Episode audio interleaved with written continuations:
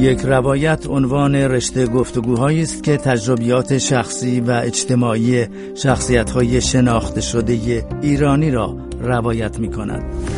این ویژه برنامه تلاش دارد نگاهی صمیمی و نزدیکتر داشته باشد به تجربه های زندگی چهره های آشنا از زبان خودشان.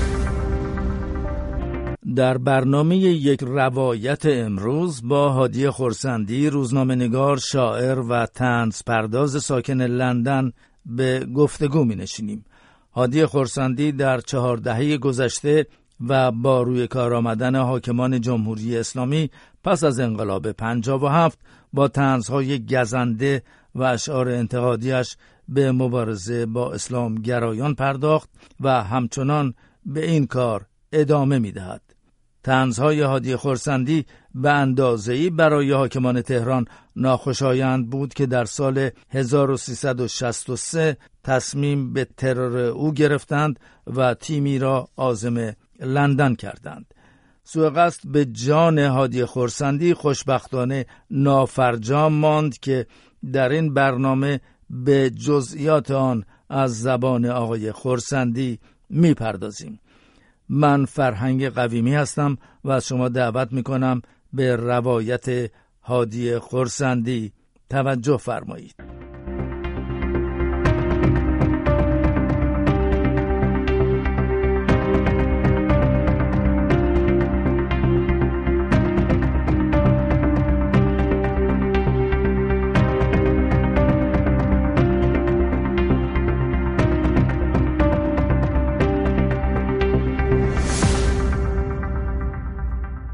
خورسندی با درود ابتدا اگر ممکنه بپردازیم به همان روزهای انقلاب هفت که شما با وجودی که در لندن زندگی می‌کردین چهار روز پس از 22 بهمن یعنی در 26 بهمن 57 به ایران رفتین و پس از مدت کوتاهی به سرعت به لندن بازگشتین.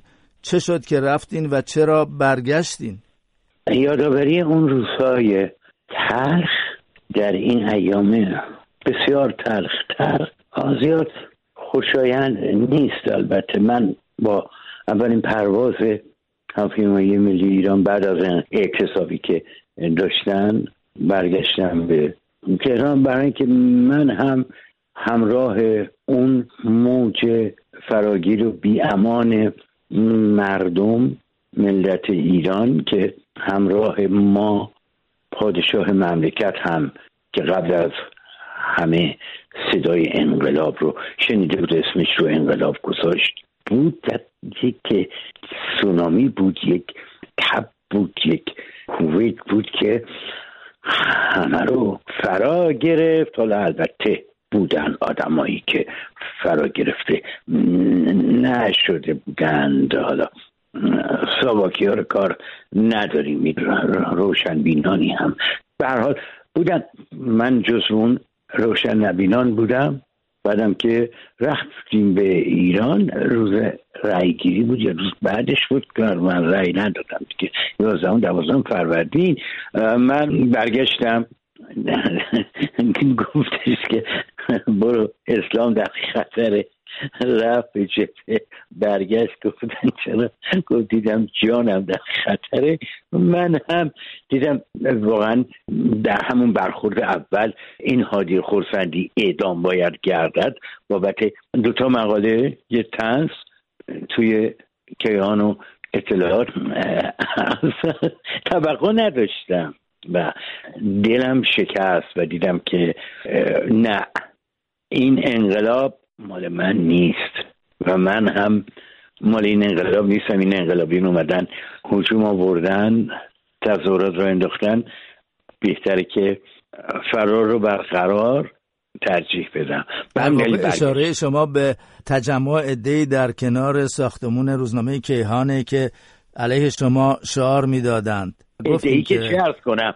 تمام کوچه کیهان و بخش خیابون فردوسی و اینها جمعیت بودن اون موقع اون موقع جمعیت برای کارها خیلی آماده و زیاد بود. به که مثلا آقای مرحوم فرض کن قدس دادم اشاره کرده باشد به حرکت کردنشون و این چیزها به حال چنین بود که من برگشتم به لندن و به شما بگم که فرهنگ جان خیلی سریع خیلی تون با سرعت اون سالی که نکوس از همون بهارش از همون اولین روزهاش پیدا بود و مردم دریافتند که یک سوء تفاهمی اتفاق افتاده. به گمان من مشکل اینجا پیش آمد که این قدرتی که حکومت شاه و شخص شاه به این آخوندها تقویز کرده بود و بازشون کرده بود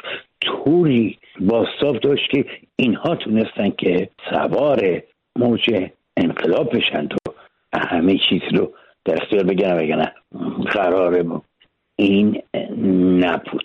اتفاقا می‌خوام به همین موضوع اشاره کنم. در اون مدت کوتاهی که در ایران بودین های خورسندی چه تصوری داشتین و آیا شما و اطرافیانتون در همون روزهای نخست فکر می‌کردین که این انقلاب در مسیر غلطی داره پیش میره یا فکر خب ببینید ایران در راه دموکراسیه؟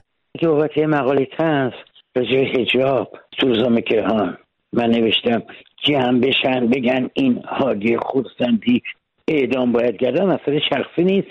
اینجا این اتفاق داره تو مملکت ما برای یه نویسنده یه طرف کوچیک نوشته میفته معلومه دیگه بقیه اوضاع آزادی بیان و خود آزادی و خود انقلاب از همین نمونه اینجا و بسیار نمونه های دیگری که خب جای دیگه اتفاق افتاد به راحتی به وضوح حذف کردم. خیلی سریع معلوم شد که ساریک نکوس چنینه و جلوه های مختلف پشیمانی در چهره های مختلف جماعت توتوق می‌زد یعنی دیده می‌شد و متاسفانه اون سوء تفاهم بزرگ اتفاق افتاده بود. من برگشتم به لندن و اولین نشریه ایران بعد از انقلاب رو نشریه ایرانی رو در پنجم آذر ماه سال 58 در لندن در آدم به اسم اسخر آقا. البته اول چند هفته اسمش کشتم تاقوت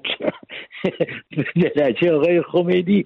بعدش اسمش کردم اسخرها و این اسخرها همراه من بود و من همراه اسخرها و شما آقای فرنگ قبیمی همراه من در تدارک این نشریه اون موقع که هنوز رادیو فردایی هم در خدمتون بودیم که این آقای سپاس. شما در سالهای بعد از انقلاب همطور که اشاره کردین انتشار نشریه هفتگی اسقرقا رو آغاز کردین و تصور می‌کنم که تا بیش از سی سال هم اسقرقا به صورت چاپ کاغذی منتشر می‌شد و پرفروشترین و شاید بگم پر مشترکترین نشریه ایرانی در اروپا بود. چه شد که انتشار اسقرقا به صورت کاغذی متوقف شد؟ خب دیگه خورد به سونامی اینترنت و خب مثل خیلی از نشریات کاغذی دنیا محکوم به فنا بود به دلیل اینکه این سرعت رساندن یک شعر یک مقاله با یک کلیک به تمام دنیا خیلی دلخواهتر از این بود که حالا این نشریه رو پست بکنیم برای نمی‌دونم پنج هزار نفر هموطن در سراسر دنیا اون موقع. و ما آنلاین شدیم و همینطوری دیگه هر کسی هم به فراخور ذوقش توی اینترنت سایت مورد علاقهش و نشریه مورد علاقهش و نویسنده مورد علاقهش رو تغییر کرد. به همین دلیل این تعطیل شدن نشریه کاغذی افغرا شاید که دلم گرفت ولی حق می‌دادم به زمانه که چنین کاری با من بکنه نشریه که من تا پای جان زندگیمو براش گذاشته بودم. البته نه اینکه از جان گذشته بودم ابدا هم چیز نبود. به جان و مسائل فیزیکی اشاره کردین. در همین دوران انتشار اسخر بود که در واقع طرح سوء قصد به شما ریخته شد و در اینجا بپردازیم به همین موضوع اصلی گفتگوی امروز ما ماجرای طرح ترور شما از سوی حاکمان تهران. چطور شد های خورسندی که از این ماجرا با خبر شدین و چه کسانی به شما خبر دادن؟ نمی‌دونم. سال 84 بود. 85 من بیش از که فکر کنم 84 بود یا 85 بگم میلادی بود یا خورشیدی. خورسندی سال 1363 خورشیدی برابر با آه. 1984 میلادی بود. من میلادی, میلادی بله. ممنونم. افسرهای پلیس انگلستان اسکاتلند یارد آمدن و به من گفتن که ما کار خصوصی داریم و یواشکی به من گفتن که یا هر جا میری بعد از این پلیس باید همراه بیاد. یا با خانواده از این خونه فعلا برید بیرون و ما شما را راهنمایی کنیم. جایی باشید تا بگیم که کی برگردید به خونه که ما رو بردند به اون شهر وینزور همون شهر اقامتگاه تابستانی ملکه منتها نه در کاخ ملکه در یک مسافرخانه خیلی کوچیک و سوتوکوری. گفتن اینجا باشید و هر چهار ساعت یه بارم به ما زنگ بزنید. اون موقع این تلفن های گوشی و موبایل و اینا نبود و ما چهارشنبه تا یک شنبه رو اونجا بودیم دوشنبه گفتن که می‌تونیم برگردین و بیشتر از این هم توضیح چندانی به ما ندادن فقط گفتن رفع خطر شده تا اینکه چی شد؟ دادگاه میکنوس را افتاد. یعنی سران کرد رو در شهر ارلین آلمان در کافه ای به اسم میکنوس که یکی از جزایر یونان. حالا کار ندارم. ترور کردن بعد اون, تروریست رو محاکمه می‌کردند. اونجا برای اینکه جنایات حکومت اسلامی تون دادگاه بهتر بازگو بشه و شاهد داشته باشن زنده یاد ابوالحسن بنی صدر یک آقای ابوالقاسم مصباحی رو که مأمور امنیتی رژیم در اروپا بود در آن زمان به دادگاه معرفی کرد. ایشون به عنوان شاهد سی با این اسم مستعار گفت که آره این حکومت جنایتکار دلیلش هم اینه دلیل بارزی که آورد در این مورد گفتش که ما قرار بود که این بابا رو خادی خلفندی رو ترورش کنیم و گفت که همون موقع که آقای ری شهری وزیر اطلاعات می بودن و آقای هاشمی یا یه اسم مستعار دیگه هم دارند. شوهر خانم معصومه ابتکار هستن. ایشان گفت آمد به فرانکفورت من گفت خط آقای خمینی رو برای تروریستا که مراکشی بود به اسم یحیی گواسنی و چند دیگه ترجمه کردم و خودش این بود که به تهران خبر دادیم که فردا جشن را برگزار می‌کنیم که اونها هم خبر دادن که موفق باشید. اون وقت آقای مصباحی آقای مصباحی در واقع همون شاهد سیست که ابوالقاسم مصباحی بله، که بله، در بله. دادگاه میکنوس شهادت داد و شما پی بردین که طراح خود آقای مصباحی ترور شما حکومت تهران بوده. این آقای مصباحی اومد در دادگاه گفت که خود او شب قبلش وقت به پلیس انگلستان خبر میده که اینها پلیس ها با هم چیز کردن دیدن درست آقای مصباحی در اون شب خبر میده که فردای همچین حادثه برای این, بابا حادی خورسندی قراره در شهر شما اتفاق بیفته که آمدن پلیسا و بعد ما فلاش بک کردیم به قول سینمایی ها. برگشتی که ای پس اون روز که اینا در سال 84 آمدند و اون اتفاقات رو افتاد اینطوری پیش آمده بوده. بله. آقای خورسندی البته شما سالها بعد با ابوالقاسم مصباحی که در واقع یک اسم مستعار دیگه است هنوز این آقای مصباحی به خاطر نگرانی از جمهوری اسلامی در خفا زندگی می‌کنه ولی به حال شما در دوسلدورف آلمان در خانه او با ایشون دیدار کردین. آقای مصباحی به شما گفت که چرا در آن شب کذایی در سال 1984 به پلیس اسکاتلند یارد خبر داده بود که قرار شما رو ترور کنند؟ روی عراقه خیلی زیادش به تنس نوشته ها و شعرها و رباعیات من نبود. تو دعوای داخلی خودشان می بوده است. شاید اصلا من رو نمیشناخته است کار من. من حدود چهار سال پیش پنج سال پیش ایشون رو پیدا کردم در شهر دوسلدورف آلمان. با پسرم پاشیدیم رفتیم.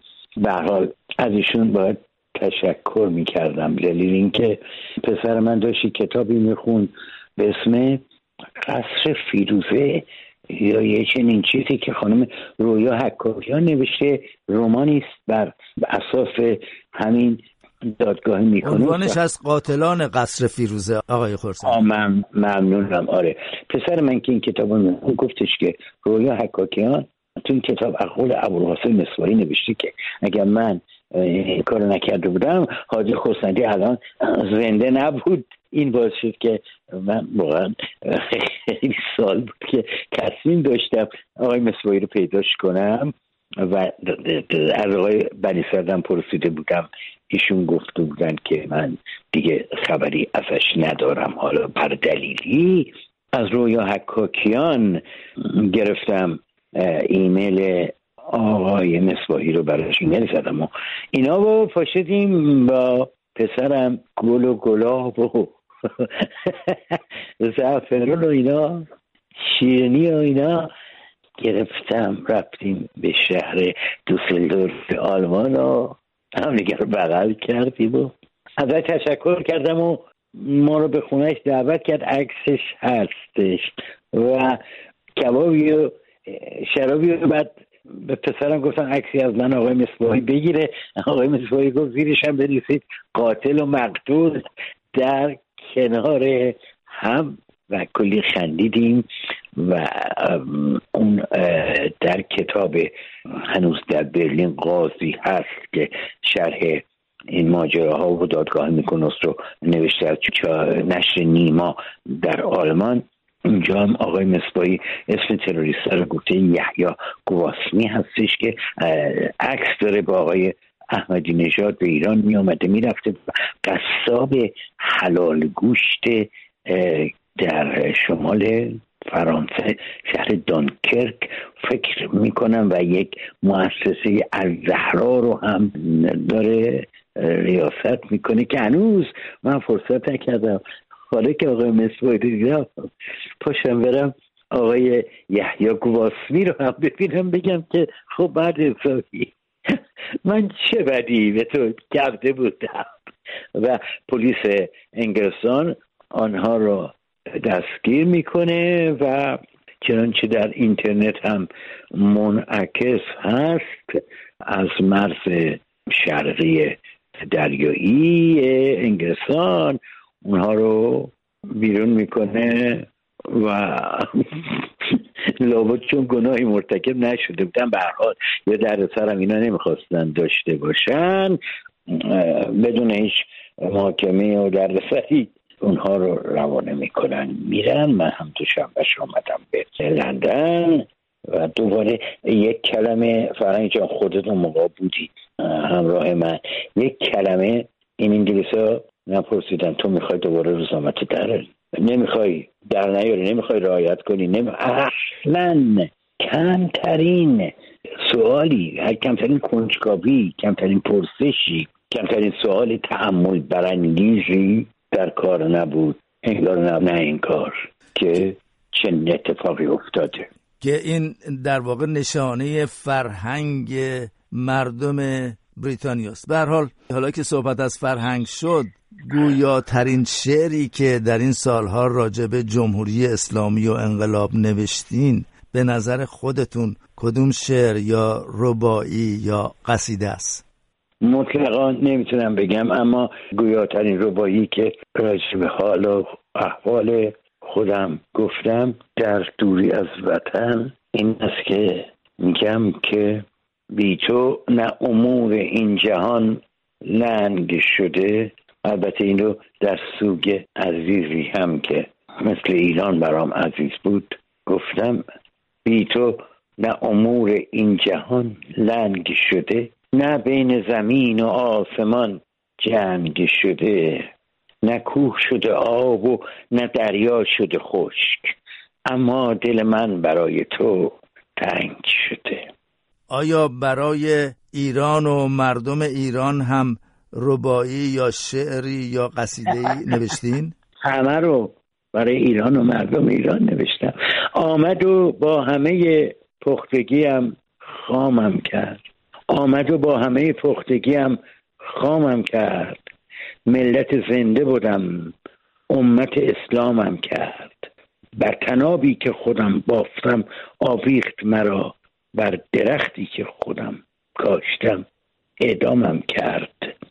ما به هر حال همه نسل ما از پادشاه مملکت تا من و تا اون چل میلیون جمعیت اون موقع به گمان من هممون باید امروز شرمنده نسلی باشیم که زیر ستم آخوندها دارند زندگی می‌کنند و خوشحالم که درست مبارزه می‌کنند در این لحظه های خورسندی می‌خواستم از شما بپرسم که برای ایران و ایرانیان چه آرزویی دارین و اصولا آیا به نظر شما این جنبش زن زندگی آزادی می‌تونه در کوتاه مدت یا میان مدت به نتیجه برسه و در ایران مردم سالاری حاکم بشه؟